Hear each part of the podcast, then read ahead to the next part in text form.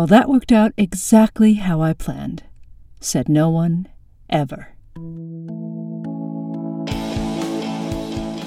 I Feel Awful Chronicles of Leadership, a micro podcast featuring Christine Sachs, Juanita Molano Para, Katharina Schneeges, and Robert Kwong. Chronicle 71 Hard is Hard.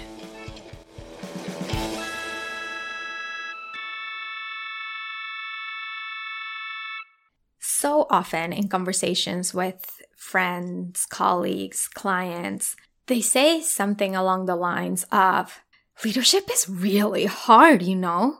To which my answer is usually like, yeah, I know. I have a podcast for it. It's called I Feel Awful.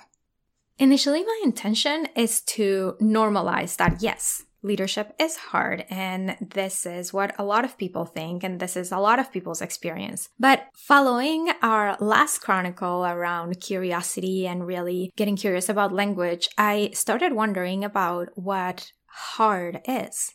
So if you think about leadership being hard, what is hard about it for you? And so I wanted to share about some of the things that I've heard with the intention of looking at what are different ways in which leadership is hard for different people. Leadership is hard because it was supposed to be easy.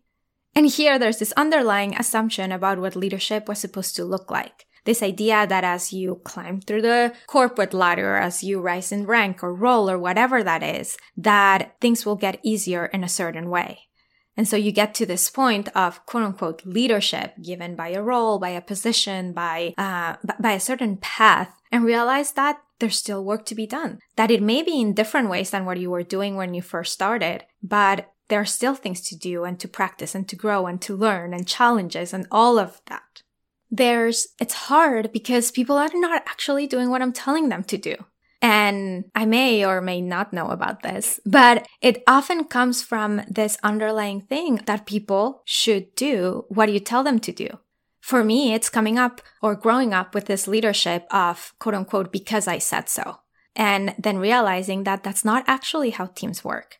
That it requires a lot more relationship, that it requires a lot more curiosity, that it requires a lot more connection than the directness of you do this because I said so there's, it's hard because I don't know enough. I don't know how to do it right. And this is such a great one because it has the story that there is a right way to do leadership, that there is a right way and an instruction manual that some people have, but I just happen to not get that would make this easier. And yes, there's things to learn and to read and to listen to. And here you are listening to this podcast after all. But the challenge is when we collapse that is hard with doing it wrong, and that if we did it right, it would be easy. A similar version of this hardness is the it's hard because it feels lonely and there's nobody to talk to about this. And often there's this reluctance to share the experience, to share the hardship or the challenges in it because I am supposed to know, because I should know better if I am a leader because there isn't that willingness or that openness to be vulnerable in sharing your challenges with someone else so as for it not to be as lonely and be able to get supported.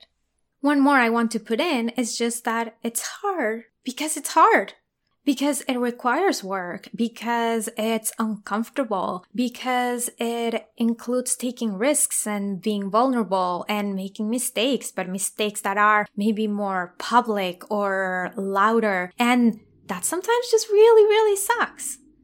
But that doesn't mean anything about whether you're doing it right or you're doing it wrong or what you should change. It just means that it's part of the process. And so the call to action. Number one, what's hard about leadership for you in this moment?